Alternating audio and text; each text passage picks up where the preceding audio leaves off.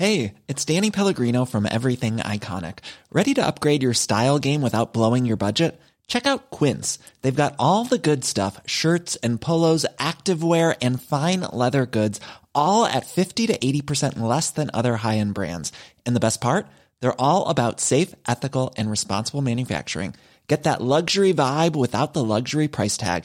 Hit up quince.com slash upgrade for free shipping and 365 day returns on your next order. That's quince.com slash upgrade.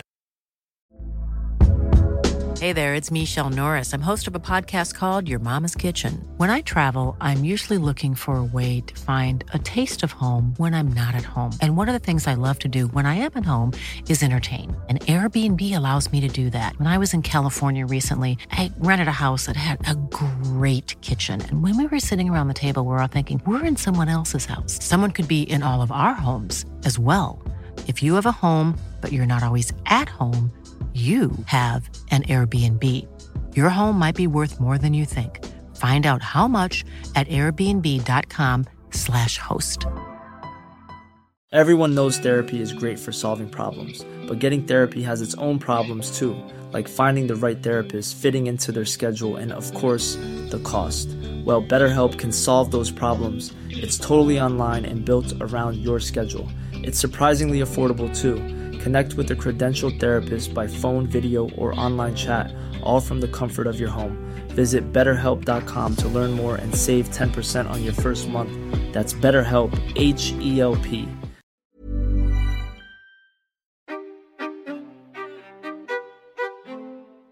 I'm Rebecca King Ferraro. And I'm Michael Sean Breeden, and you're listening to Conversations on Dance. On today's episode of Conversations on Dance, we are joined by choreographer Arthur Pita. Arthur's choreography has been featured across a broad spectrum of art forms, including opera, ballet, film, and musical theater. He never shies away from taking artistic risks like tackling Kafka's Metamorphosis or creating to the music of Bjork.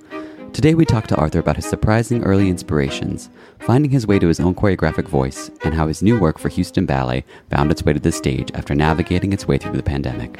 If you are in the Houston area, you can see Arthur's Good Vibrations starting Thursday, September 22nd through October 2nd. You can purchase tickets at www.houstonballet.org. Arthur, thank you so much for joining us once again on Conversations on Dance. It's been uh, a little over four years since we last talked to you, so we got a lot to catch up on. Yeah. But we figured we'd reacquaint our audiences with you, anyone that may have missed that episode, uh, and just hear a little bit about your beginnings in dance, how you became interested, and then at what point that sort of um, became choreography oriented. Yeah. Um, well, the very beginnings would have been um, seeing an advert for a local dance school called Dynamo's Dance World. And uh, my sisters uh, wanted to learn how to dance. And I was uh, at that point like obsessed with John Travolta and uh, and also with being a magician. I remember the, that's the thing that I, like, I, I wanted to study to be a magician and because uh, I was also think obsessed with David Copperfield, so it was like this mixture mm. of David Copperfield and John Travolta, and um, and then so we started going to the local dance school to learn uh, Latin American and uh, disco dancing, and it all kind of stemmed from there. I did that for a long time um, as a kid into my early teens, and then I went to um, the Johannesburg Art Ballet Drama and Music School, and that's where um, you know, it became more serious, and I started uh, training in ballet and contemporary, and I think we and we did flamenco as well, and we also mm-hmm. did Greek, Greek dance, which was uh, sort of I don't really know what it was. It wasn't like traditional Greek, but it was kind of like interpretive Greek dance. Mm-hmm. Yeah, and um, yeah, so that that was it, and then it just one thing led to another. But I had a wonderful uh, contemporary dance teacher, Sonje Mayo, who uh, was very influential in South Africa at the time, and she was choreographing, and she choreographed in us. The moment I started um, being a part of her work, and when I was watching what she was creating on the other students, because she like she went full out, and um, I remember she did a piece once and she used um, Laurie Anderson's album Big Science, mm-hmm. which is such a great and I remember like as a young teen just being like obsessed. Like I just didn't I didn't know what it was because I didn't know what the, even what the art form was, Mhm. um, and just going that's that's what I'd like to do. So she was a great uh, influence, and then um, and then I and then I graduated from school and then went to um, London Contemporary Dance School to do the masters and then to and to major in uh, choreography. So, what was kind of some of the work then that you would do in school then for choreography? What were some of the ways that um, they taught you to compose and put dances together? Tell us a little bit about um, what you were learning there. Yeah, it's so. Um, I think in the beginning, um, I was also obsessed with "In the Middle, Somewhat Elevated" because that Mm. had that was Mm. on TV in South Africa. There was a documentary on Sylvie Guillem. I remember that Uh, documentary. We all, yeah, you we all had that on see VHS. From like the wings, there's like that shot of her from the wings, and she's Mhm. like going on and off stage, and there's this, and you can see her working with Bill, and I was just like, I used to watch that over and over and over and over. So I mm. think in the very early days when I arrived at London Contemporary Dance School, I didn't know if I wanted to be Sylvie or Bill. I, like, you know, because I was training as hard as I could. And I was like, come on, get those legs up. You know, I wanted to be this like technical, like perfection. Right. And at the same time, I thought, well, wouldn't it be amazing to be responsible for creating something so fantastic? So I think in the early days, you know, you kind of you, you, you imitate your inspiration. Mhm. So I think I started doing lots of kind of like leggy, Forsythy kind of stuff. Um, very, very early days until you, you know, until I found, you know, essentially my voice. Um, but you know, we had fantastic um, choreography teachers, and one of them was uh, Victoria Marks, who was just such a, a fantastic, fantastic um, teacher who was really encouraging, but really, really open, and really made you look at work. And she would, um, you know, there were a lot of um, in the in the lectures that we would do with her.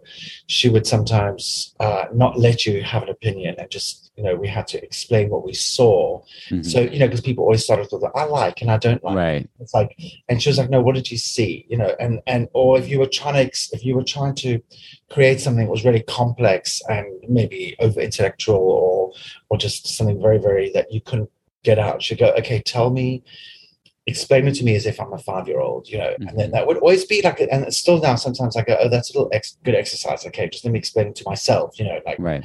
And then that helps. So that I was I was very lucky that um, we that I was part of a generation that we caught fantastic um, teachers. You know, people like Victoria Marks, but also um, people from uh, like Ronald Emblen from the Royal Ballet who taught us ballet, Brenda Last, you know, um, and another teacher called Juliet Fisher who had, who had like developed her own technique.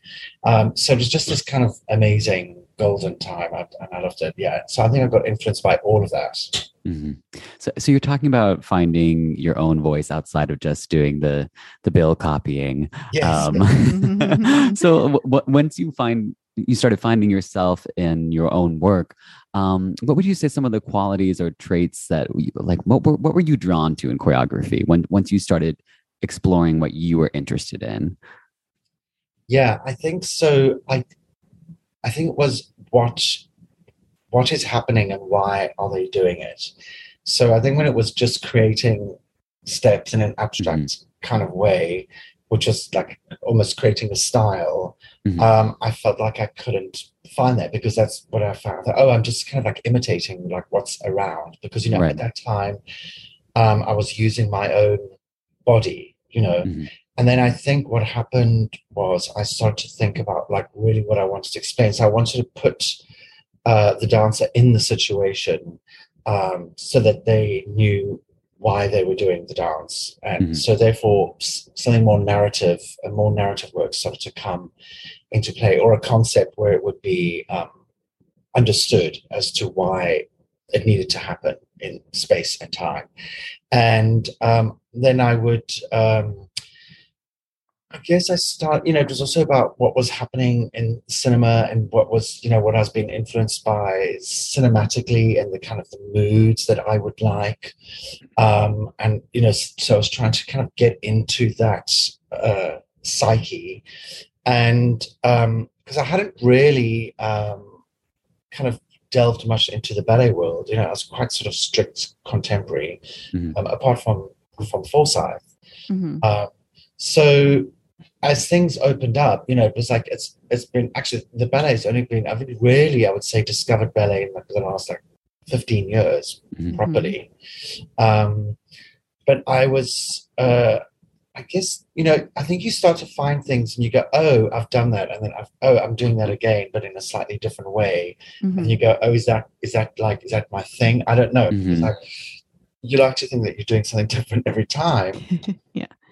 But then you but then i do think that um there is a language you know and i go oh there's that there's a shape you know and i remember i was working with uh when, when i worked with wendy whelan and edward watson and wendy was like what's your like what's your like trademark? And i was like oh i don't i don't know if i have like a like a trademark like she goes there must be like a shape or something and i said oh actually i think i do have one and it happens like in almost every piece and it's like when the leg it's like when the foot over crosses above the knee Uh-huh. um, in like a in like a retire, but um, which so it looks like a number four. Right. Mhm. But basically, I say for some reason there's always a kind of a number four shape somewhere within the dance. So like little Oh. things like that. yeah. Love that. I- Can, I wonder you mentioned like cinema and movies. I wonder what um was that what you're gonna ask Michael? yeah, absolutely. Yeah. what some of those like early pop culture um, influences were that um, made their way into your early work. So so many. I think it was that whole um, movement of those '90s, you know, the '90s art art movies. Those that the big wave of those films. You know, like um, what's eating Gilbert Grape. um, do you know those kind of like something that went something that goes deeper um arizona dream was like a massive one which is like another those are two like johnny depp ones hmm yeah um definitely the lynch stuff was was massive Uh-huh. um but mostly because you know um not only because I loved it, but there was so much I was learning from it in terms of like sound. Like I was just trying to pick up every single little detail of like why it was fe- why was it feeling like that, you know. Um, so that's what I was fascinated with there. And then as well as th- you know, as well as things like you know like Baz Luhrmann's Romeo and Juliet and all that kind of like uplifting stuff. So it's just it's a whole mixture of that of all of those films that I was just um, loving because you know as a student we had there was I think it was a cinema just called the Prince Charles Cinema in London, and I think it was one pound to go see a film. Mhm. So Mm, we would go all the time, you know, and watch like sometimes back to back. hmm. I think it's interesting that um like I I I can see these influences like um like uh, David Copperfield and um you know uh David Lynch. I can see those in your work more than I would like necessarily like immediately like draw you to another choreographer. Like it's it's definitely like your um the breadth of your influences is is more obvious to me than just like okay this is like this is from this school of dance. So i, I think that's really cool that that reads in your work and that um it's it's, it's fun to hear you talk about that specifically like li- the the lynchian aspects. Like when uh, you know the tenant like i was just like that that was definitely you were giving us some lynch there. Um, yeah, absolutely. I think it's the you know, um, I mean, I, you know, I always get sort of, I would never, I don't know, because I, I have, you know, I hold that in such high regard, you know, and especially, I guess, especially something like Twin Peaks, because that was my favorite show. Yeah because that was that was um but you know um so the thing about twin peaks is that i was um sort of a, a teen in south africa where there was you know we were felt, i felt very far away it's sort of very cut off from what was happening culturally in the world. Mhm. and when that came on tv and i remember that first episode i was like i oh, i didn't like what is this? I don't know what this is. I but i just loved the mood of it. And i just remember like crying during it because there was just you know just such a deep sadness that i didn't really understand but it was affecting me um in such a powerful way. Um so i became like obsessed with it. And i think i've watched like the whole thing like three four times Mhm. over and and the latest season as well which and it just kind of gets more and more you know this this beautiful like puzzle that you're trying to work out. But um yeah but definitely uh, it's there's definitely that place that i love which is um i guess which is playing with the real and the surreal Mhm. uh which i like and i think i always think if you you want to enter a surreal place, you have to kind of demonstrate the reality first. So it's kind of like if you, you know, you have to be, you have to be real to be surreal. Is my little hmm motto to myself. Yes. You and Michael were like the same teenagers, maybe. I like it. Um, so I wonder when you decided, am I going to be, you know, Bill, when am I going to move in this path of choreography and not necessarily dance? When did that uh, switch happen for you? Yeah. So, um, so, so then, uh, so once I graduated, I thought, okay, I really need to kind of work as a dancer, and I should really have that experience. And you know, and I thought I'll do little things on the side and build Mhm. myself up. So I joined um, Matthew Bourne's company at that time, New, New Adventures, and um, and I did seven years of performing with the company. Um, and and, you know, I was kind of, I was very happy, and I was doing things on my side. And I thought, oh, this is great. We'll just keep going. And then there was just there was a very clear moment, and I maybe this happens to a lot of performers, or maybe it's a it's a conflicting moment for some performers. But um, we were doing Nutcracker, and I was playing the the Knickerbocker Glory, so I had like this big like some whipped cream on my head, and um, there was just I think it was coming towards. We were in one of the venues on tour.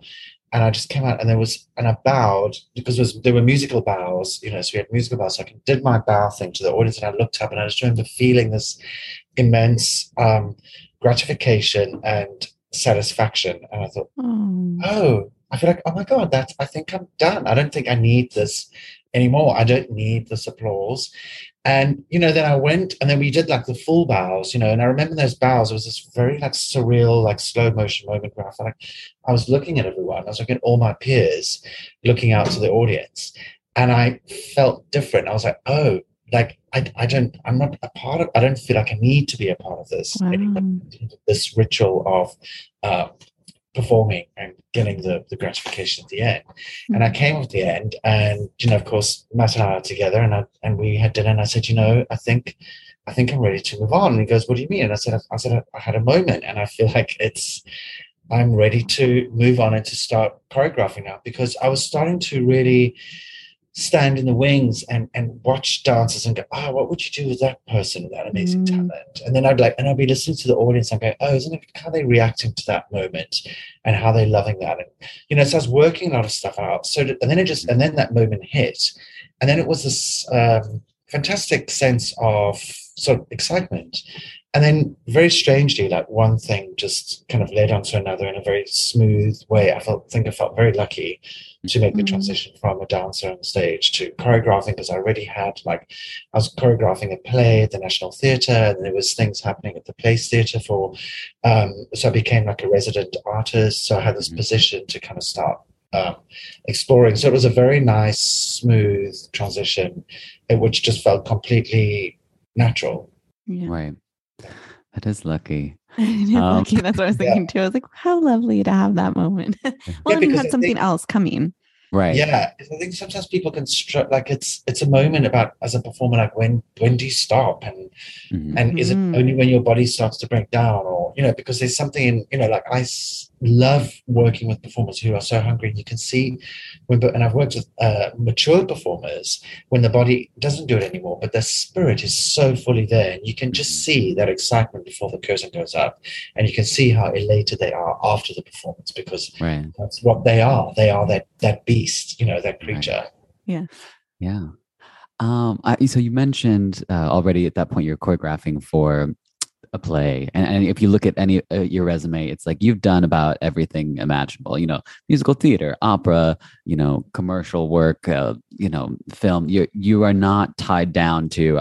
You know, I, I must. I, I'm making work at a proscenium for this company. You know, it's like Yeah. you you've always been very open. So, um, tell me about tell me let's talk a little bit about that and like was that something you always wanted like to, to have you know your your choreographic voice kind of peppered throughout these different forms of the art Yeah, I like you know, I think nothing was planned. It all like Right. went from one thing to another, and I think um, what happened really with I was I was in an opera at the English National Opera, and um, Jonathan Lunn was choreographing an opera, and he couldn't be at some of the technical rehearsals, and it was a little there was a dance. So i came in and watched it. He said well you just come in and sit in and just make sure that it's all okay? And i was like sure. I was really happy to do that. Mhm. and um I I went to rehearsals and the director was Francesca Zambello, who's just the most incredible, wonderful director, who's just like a force of nature.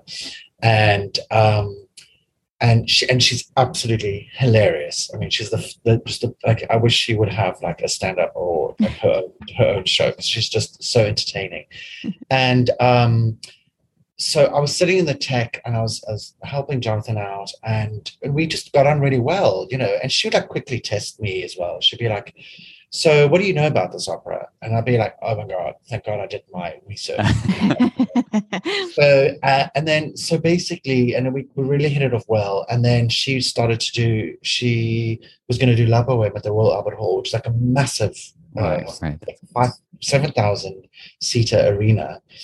And um, she just said, she just emailed me as like you know it was really fun working with you. Did you know would you like to do this? And I was like that is really being thrown in the deep end.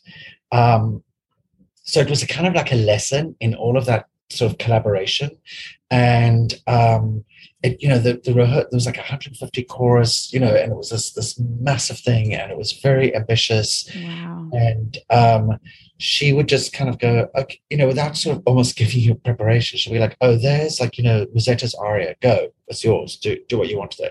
And then you would have to you know and then she would come and like finesse things. Um and I remember because the space was so enormous and we had to create this the cafe Momus scene very very quickly. So it's bring tables and chairs and people and like props. It was like massive to create this like sort of 1945 paris.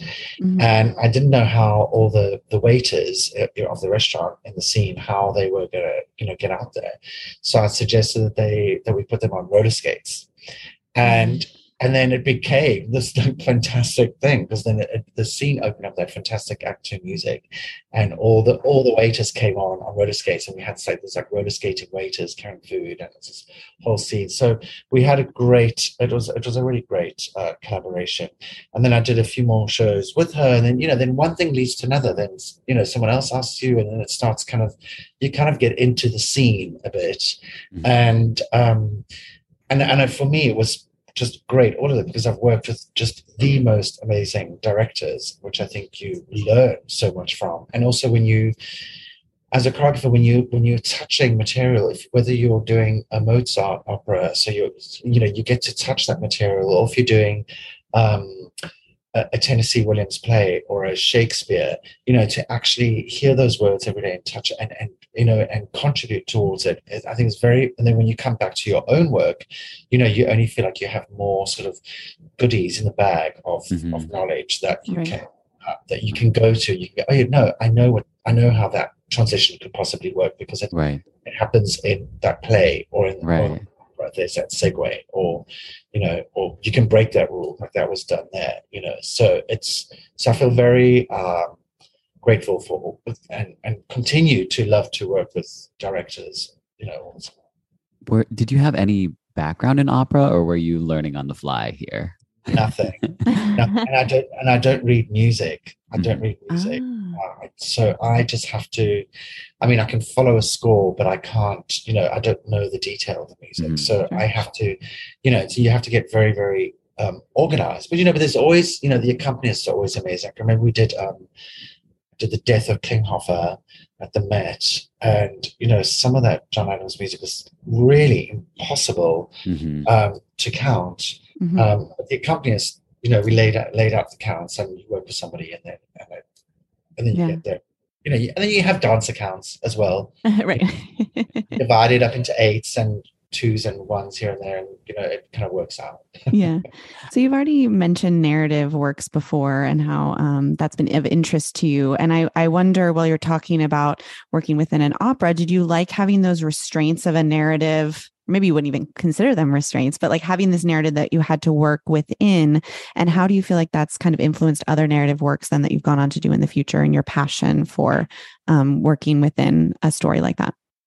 Yeah, I mean, often often in an opera or a play, when you're kind of contributing a dance, it definitely has to tell the story or help the play because the first thing they'll do is just cut it. You know, Mhm. Yeah. and in rehearsals for like six weeks, true. working really, really hard, and they go, "Oh, it's just not forwarding the plot," you know. So Oh, and, and for film work as well, you know, you have to really try and get the narrative like like in there. So I like to ask a lot of questions, like you know, like why is this happening?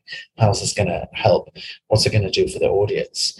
Um, so um, you know, for example, like let's take Carmen, which is classic movement, which is the the dance, Bohemian dance, you know, where she kind of dances with you know the big the big number, and um, you know, so you have to kind of figure out a way to incorporate um, the characters together Mhm. so that um, it's not just you know the singer standing in front and there's like a, a dance happening behind it like a pop video you know so right. and again that was with francesca zambello so we spoke a lot about how to Mom deserves the best, and there's no better place to shop for Mother's Day than Whole Foods Market. They're your destination for unbeatable savings, from premium gifts to show-stopping flowers and irresistible desserts. Start by saving 33% with Prime on all body care and candles. Then get a 15-stem bunch of tulips for just $9.99 each with Prime. Round out Mom's menu with festive rosé, irresistible berry chantilly cake, and more special treats. Come celebrate Mother's Day at Whole Foods Market. Planning for your next trip? Elevate your travel style with Quince. Quince has all the jet setting essentials you'll want for your next getaway, like European linen, premium luggage options, buttery soft Italian leather bags, and so much more. And is all priced at 50 to 80% less than similar brands. Plus, Quince only works with factories that use safe and ethical manufacturing practices. Pack your bags with high-quality essentials you'll be wearing for vacations to come with Quince. Go to quince.com slash pack for free shipping and 365-day returns. integrate and how and also in the, in the casting because then you you know when you have the uh, the luxury of casting specifically and say for something like that that Carmen production um i really really wanted um Rubenesque women, you know, because I was looking at a lot of flamenco and I thought, oh, that would that would that would help, you know, that will look Mhm. good, you know. I, I didn't want to get like young, you know, um, tiny, you know, dancers. That you know, Mhm. I, I wanted I wanted some women, you know, and I was looking at a lot of Fellini influence as well at that time, so I thought that was going to help. So it's so it's things like that that kind of like so you can blend and and blur the edges and then when you're working with the singers and when you're working with actors um, and i remember working on a tennessee williams play um, and working on um, uh, the uh, the glass menagerie that's it and the amanda scene where you know the jonquil scene where she's you know she's she's kind of like getting higher and higher and we had so much fun and it became um, almost choreographed, but but there was but she could play within it, and it was Mm. so. Um, I like I learned so much from that because then when you're when you're working with dancers on a narrative, then you can do that where you can go. Actually, it doesn't need to dance. I just need to get your body language involved in this, and that's that's how you can. You know, it doesn't always have to be the steps. It's it's how you're holding the body and what's that, what how that's uh, what that's suggesting to the audience. Yeah. I love that. I because I think um, you know, your work with actors or singers, it's like it- it's you can still communicate so much physically, like using your body language without even um needing actual steps. Like um Alistair always references Judi Dench in Romeo and Juliet and said Lynn, Lynn Seymour took like some sort of physical um action that Judi Dench would do and she put it into um Romeo and Oh, Juliet. She would just do that in the balcony scene. And it's like Yeah. some people like they can have that physical awareness and it's still Yes. interesting. Yeah, and one can influence the other. That's great. Yeah. Mhm. Yeah. Well, let's get into talking about the work you're doing in Houston. It has um, sort of, I mean, I guess it's not that atypical now, but it's probably unusual in your own life as a choreographer in that it's taken several years any, you know, it's not through your own choosing, but it, it was intended to premiere in the 1920 season, um, 2019, 2020, but of course was sidelined due to COVID. So I'm just curious how far along you were in the process when it got temporarily temporarily shelved, and what that whole um, experience was like. Yeah, and actually, the the the concept for the piece was a was quite a different. It was a different approach, you know. Mm. So when I first started speaking to Stanton, I was very excited about coming to work with the company, and I think I just finished doing something. Um, I just done a piece for Access Dance.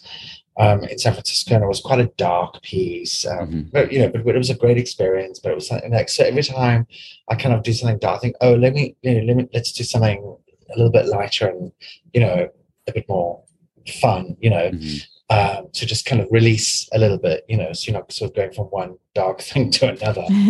and um, and and you know, and I proposed a few ideas to Stanton, and he loved the idea of um, good vibrations because this was a song that I've always loved.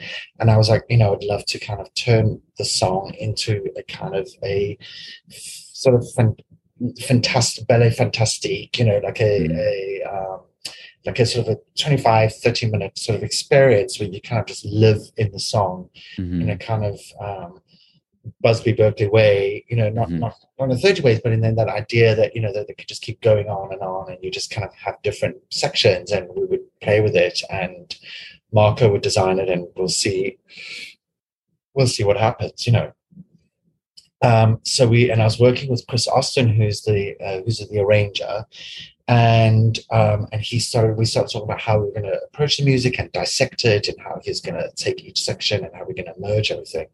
And it was all you know everything was kind of cooking. And then you know then you know what happened. And um and we were all just like you know and everyone uh was having their own experiences and then so i kept talking with Chris and Mark, and I said, "Well, let's just keep, you know, to keep us going. Let's keep having conversations about what this what this is." Mm-hmm. Um, and of course, you have you have time on your hands. And I was mm-hmm. looking deeply at the lyrics and watching documentaries about the Beach Boys, and um, you know, researching California and surfing and that scene and what was really happening at the time. And um, and then the the arranger, Chris, composer, said to me, you know, is there any is there like any narrative because i'm just finding it a bit difficult to kind of like go for like you know we were just talking about textures you know it was that mm-hmm. same thing like when i was young it's like he like i felt like oh he doesn't know why you know why it's happening he needs mm-hmm. something i said well let me let me stew on this a little bit and i started looking at the song in a in a deeper way and you know which is a song really celebrating this this woman basically and it was you know um, who, you know, it's a perspective of a young man who's feeling the vibrations of mm.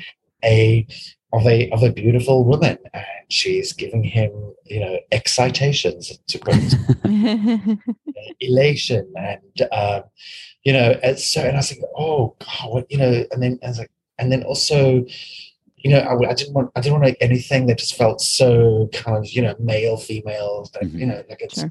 too straightforward.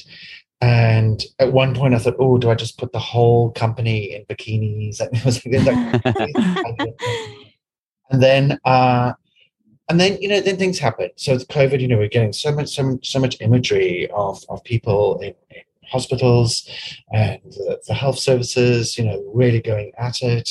And we uh, we lost our grandmother, not not to COVID. I mean, amazingly, she was died when she was ninety three. Wow. Um, and actually she even she did get covid and she survived it um, and then she actually passed away like three months later um, but so you know but it was okay because you know it's kind of like um, a dignified you know i was like what a lovely way to pass you know all her family around her uh, you know everyone was there um, supporting for that moment in her life you know she was a real rock in our family yeah. and i thought and you know it's the same. I've been through this a few times with people, and people often, when people on their deathbed, they often start to see the light and they often start to have visions of people from the past. And it's like, mm-hmm. you know, they start talking about it and they say, oh, someone's waiting for me. And like they know it's coming. And I thought, this is a very, very interesting place. Mm-hmm. Uh, you know, this is this is more interesting. And I and I'd watched this amazing documentary with Brian Wilson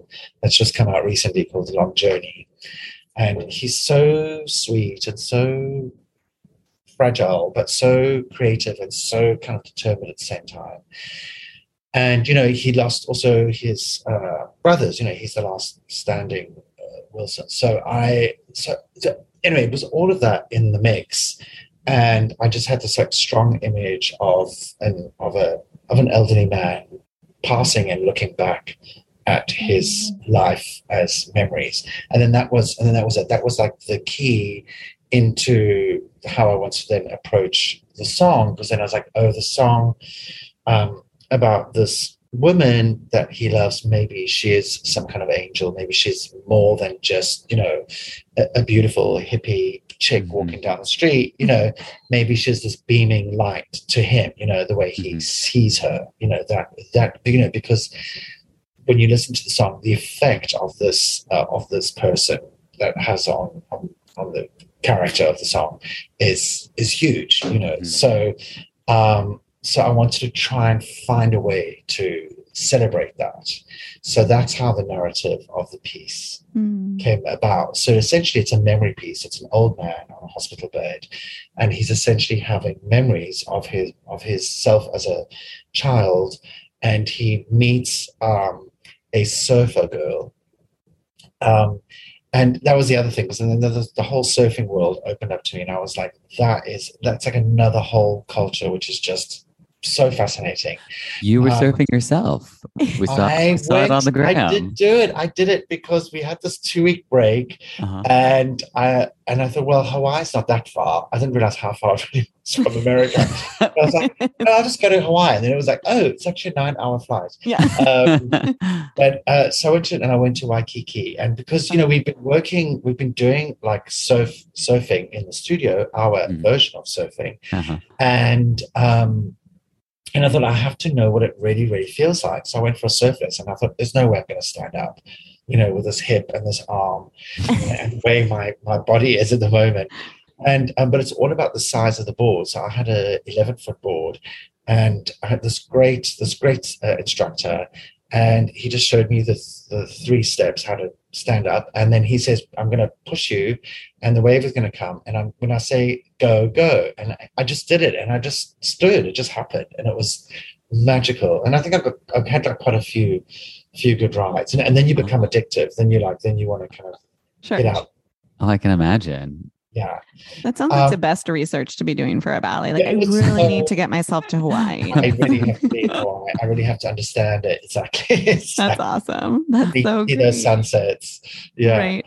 Right. Um, but but that was really how yeah that's how we approached it. So um so it's this it's this boy who who meets this who meets this this surfer girl who teaches him how to surf and then we we understand they, they grow up and they they're in this relationship and she gives him a surfboard as a gift and they go surfing and unfortunately they get caught in the big swell and he watches her drown and he he loses her and um then we then we have the the old dying man Mm. just experiencing the transition from from one one kind of like death into the afterlife Mm. the and then you know in the afterlife really it's you know then it's all those questions that we all ask like you know what happens what Mhm. what is it you know do the lights just go out or is are there angels or are there you know so i so in my head i wanted to recreate what maybe would have been his you know his perfect day you know and, and i Mm. thought well wouldn't it be nice if you you know that if you know when you do die which we all will eventually that you just kind of live in your most perfect day like eternity? So um so that so that is going to be that is the song. That is when the song eventually comes in and we we lead into um, kind of the union of the two souls. Mhm. That's so uh, beautiful. that's it's like they come together yeah Yeah, that's what I was super curious about musically because it's like you're you're bringing up some darker themes, and I was like, is this a juxtaposition to good Mhm. vibrations? Because it's, I mean, there's nothing more joyous than that song. yes Um, but so mu- musically, what is what are we what are we expecting um, Yeah, before so we that lead was- up to that theme? Yeah, so when so when I devised the narrative, then I spoke to Chris Austin's composer, the arranger, and he was like, okay, now, because now he had something to go on. You know, you can go, it's gonna it's this section, it's that section. There's like you know, there's the drowning dance, and there's Mm. the you know, there's the the beach solo, or, and all sorts of things like that. Mhm. So um, so we so he wrote so he's written a score so he's kind of taken it it's very interesting what he's done and it's very very complex um, but he's taken the the beach boys song so we had the rights to be able to quote from the song.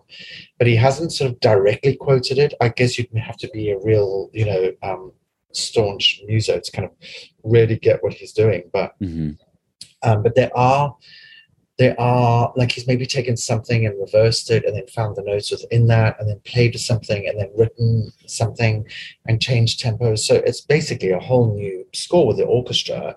Right. um, that then but then we also have sound design that kind of goes in and out on, on top of it that kind of Mm. blends the whole thing so that when you get song you're not just kind of having a s- you know a, a beach boy song in the middle of, of, the, th- of the thing Right. Right. Yeah So you mentioned that you've really only gotten to start working with ballet a little bit more in the past, like I think you said, like 15 years or so. And this is your first work for Houston Ballet. Is that correct? yes Yeah. So I wonder how um, the dancers have influenced um, your choreography and what the audiences will see on stage. Yeah, absolutely. I mean, these dancers here at Houston Ballet are just just wonderful, so playful, you know.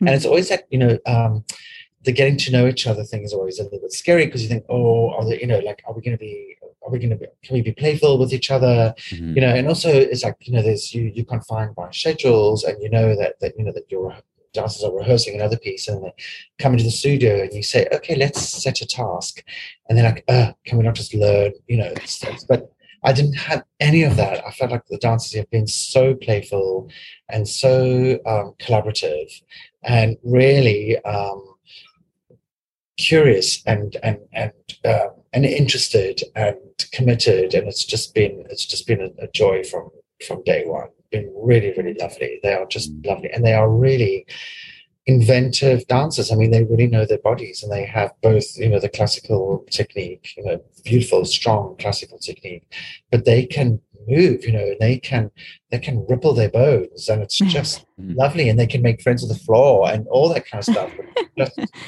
just, you know, glorious for me. I wonder if because they do work so much with um, new choreography, you know, Stanton Welch also creates constantly on them. If you get the sense that that's also what makes such a fertile environment for a choreographer such as yourself. definitely definitely i think it's like when when when someone paves the way you know and then you get and also i think i think now i think globally ballet dancers in all ballet companies now are so much more versatile than than you know what it would have been you know 40 you know 30 years ago Mhm. Right. because you know there's YouTube and Instagram, so people are also like watching things happening and they imitating it and they creating their own um, language to say or presenting themselves in in different ways. So I think it's just a, l- there's a lot more accessible influence. Mhm. Um, so I think I think dancers want to be. Um, I think they want to be versatile. You know, I think they definitely you definitely get the sense that they want to, you know, tick their classical, you know, checklist and Right. nail down all those classics. But I think they equally uh, like being a part of a process and creating something new where um, where there's um, a collaboration. Yeah. I, I want to hear um, if there's any. I want to know if there's any interesting background to the acquiring of the rights. So I have to Ah. ask some because last time you just told that amazing story about b- getting the rights to Bjork's music. Yes. Um, was was this just like a we're good to go, or or was it Well, complex? you know, it's it's this one is really easy in a in a very strange way. I just it just happened. Um, Jill Graham, who's the agent, who's who's amazing, who's very connected in the musical world. You know, Joby Talbot and Rufus Wainwright, so she really and Chris Austin, who's the who's the composer, um, arranger, who also actually arranged um, the score for American in Paris that Christopher Wheeldon did. Mhm. Yeah, and he got a Tony for that. So you know, so she had, I mean, really a high caliber of, of people, and she just knows. So, so I spoke with her. and She said, "Well, what do you what do you want to do with this song?" And I said, "Well, we want to take it and we want to kind of." We want to call the piece "Good Vibrations" and we want it to like live in the song and we want to kind of quote from it and um, you know explore it hmm and often often with music rights they say yeah sure. So what you can do is if you why don't you kind of like compose and do all of that and then like send send us a tape and then if we like it then we'll you know we'll let you do it or not. And then that that's when you get caught out because there's no way you can say that to like a composer and say oh why don't you go and write for eight months? And then if they don't like it then Oh, sorry Yeah. Kind of- yeah. so do you know what I mean? So you have to you have to try and negotiate a place where it's like, no, no, no, like either we're doing this or we're not, you know. Mm. And then they came back and they're like, okay, do it. Mm. So did you Uh, have to send them something at all or? No, no, because because we said with that that's that's this we can't, you know, like Do that that's too much of a commitment, you know, like and you can't and also a ballet company can't like commission someone to write a score and then have the you know, pay all that money and then have and then have them say say no, no, you know. Right. Um, so you you have to have a you have to have a you have to get the trust, um, and we we got the trust, which I'm so grateful for. Cool. Yeah. Yeah. I wonder, um, were you in the studio with the dancers at all prior to COVID, or was this all like all the um, work before then was just like conceptual? Yeah, so I I visited the company before COVID just to to come and have a meeting and to start talk about casting Mhm. and watch class and everything, and then and then COVID happened, so then like nothing for all of that. right. Right. Okay. Yeah, and then um, and then and then I just came for a visit to to cast it and then to come and create it. So there was no yeah there was no like Zoom choreography. I Right. did one. I did like one Zoom kind of session um, with the students and a surfboard just to work out like if the concept that I had on how to make the surf Mhm. happen would Right. work. You know. I wonder if you, I mean, if you had choreographed a whole chunk of it already, you may not have been as open to kind of shifting the whole perspective of the ballet and cha- yeah, so kind of allowed you then that Exactly. flexibility. It allowed like it just became this open book. Exactly. Yeah. There was no. There was no uh, like. We, I actually thought I didn't know if it would even happen because I thought, well, Mhm. maybe because you know there's a point with COVID where some people were catching up on old, you know, like uh, uh, rep or trying to or Right. whatever program. They were like catching up on their programming, and some people were like, you know, we're just going to wipe it and we're just doing this now. Right. Sure. And so I thought, oh, this could easily just kind of like fall through the net and just be like, we were going to do it, but it didn't happen. Mhm. So I'm, I'm so grateful that Stanton, you know, stayed committed to it. It was really, really lovely. That really meant a lot to me. yeah. For sure. Well, we wish you the best of luck on the premiere, which is next week, September 22nd, and it runs through October. So we're very jealous of Texans that are in your area. Um, of course, we'd love to be there. So if, if anyone is in the Houston area, they can check out houstonballet.org to find tickets. And um, I'm sure it's going to be great. It's, it's just such a pleasure speaking with you, Arthur, always. Yeah. Always. Thank you so much. Love to speak with you guys. Thank you. Thank you.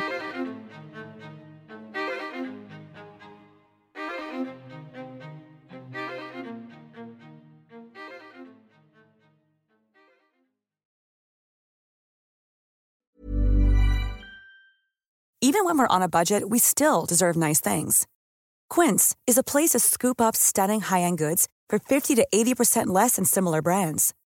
They have buttery soft cashmere sweaters starting at $50, luxurious Italian leather bags, and so much more.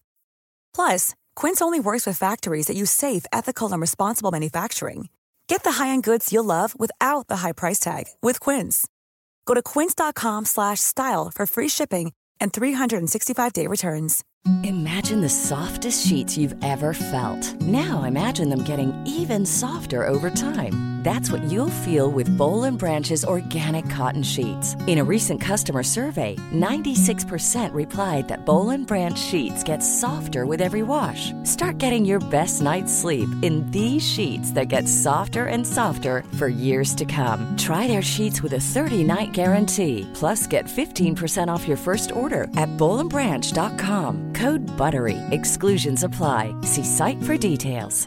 Mom deserves the best, and there's no better place to shop for Mother's Day than Whole Foods Market. They're your destination for unbeatable savings, from premium gifts to show-stopping flowers and irresistible desserts. Start by saving 33% with Prime on all body care and candles. Then get a 15-stem bunch of tulips for just $9.99 each with Prime. Round out Mom's menu with festive rosé, irresistible berry chantilly cake, and more special treats. Come celebrate Mother's Day at Whole Foods Market.